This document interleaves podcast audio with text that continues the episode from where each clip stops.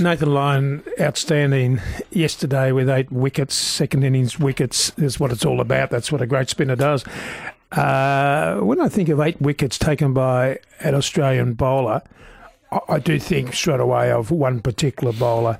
A fair while ago now, I want his nickname, not his real name, just his nickname, Oh. which is based on his surname, which is to do with ah, a. got it. Okay, that'll be enough mm-hmm. from me then if you've got it. When you two get a chance, I don't know if, if you've seen, which may well be the pivotal match turning moment in the game when oh. Pujara, Pujara was oh. on. Pujara was batting really was well. good, wasn't he? Really well. He was the key Who's wicket. that? Is that Steve That's a guy called Steve Smith fielding at leg slip. Oh. I've never seen Yep. a better No. leg slip Oh. catch. No. I've never seen a better leg slip I'm catch. with you. I've seen as good in slips, but I've never seen a better catch. He hasn't slip. seen that The reason I say that, so Lyons bowling around the wicket to Pujara, who's a right-hander. So Steve Smith is unsighted in a sense, as Damo was just saying, and he puts his weight, transfers his weight towards his left side because he anticipates the ball going.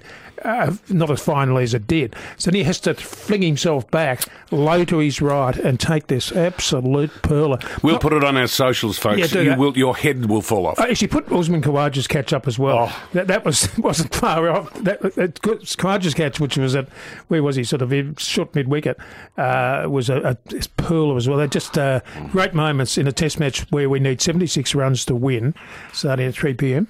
Would you open with Stark? Uh, just to go bang bang. There was a time when Australia used to have a really good tail end. Now we're seven out all out with our batsmen. Mitchell Stark has made 99 in a test match when he used to hit the ball with such authority. Uh, I'd open with Travis Head. Travis Head's capable of a very quick 530, and that takes the pressure off. I mean, 76 shouldn't be an issue, but nor should 130, uh, 42 years ago at Headingley when we were one for 56 chasing 130, and all out for 111. That's, that shouldn't have been a problem either, but Bob Willis had eight wickets to change that. I that. have to Uh, rebook the psychiatrist now. uh, yeah, you'll be okay, Roscoe, this afternoon when you. Hey, remember years ago, uh, someone who appears on this station called Sly was saw a Hawthorn footballer play, and his reaction was.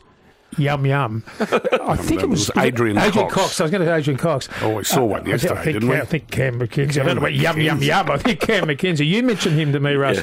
before the draft. yeah. And someone was saying how oh. Hawthorn have got an absolute ripper Yes. at pick seven Yes. with Cameron Mackenzie, and he Who I think barracks for. he does. Yeah, he looked. He looked Oh, great. yum, So yum, So that's what yum, that's what you want. yum. It just gives you something, Yes. some enthusiasm for the season ahead. Whether you you know think you're going to win the premiership or not, just to see the development of a young player is a massive part of uh, being a supporter in football. Uh, Bob Massie, what are you going with? I, I, I'm torn between Ferguson or Ferg. Well, you're you're right because it, it was shortened to Ferg or Fergie, but Ferg mainly. So as in Massey Ferguson, the farm machinery tractors and the rest of it, in fact known by Wayne Hagen from Seaford.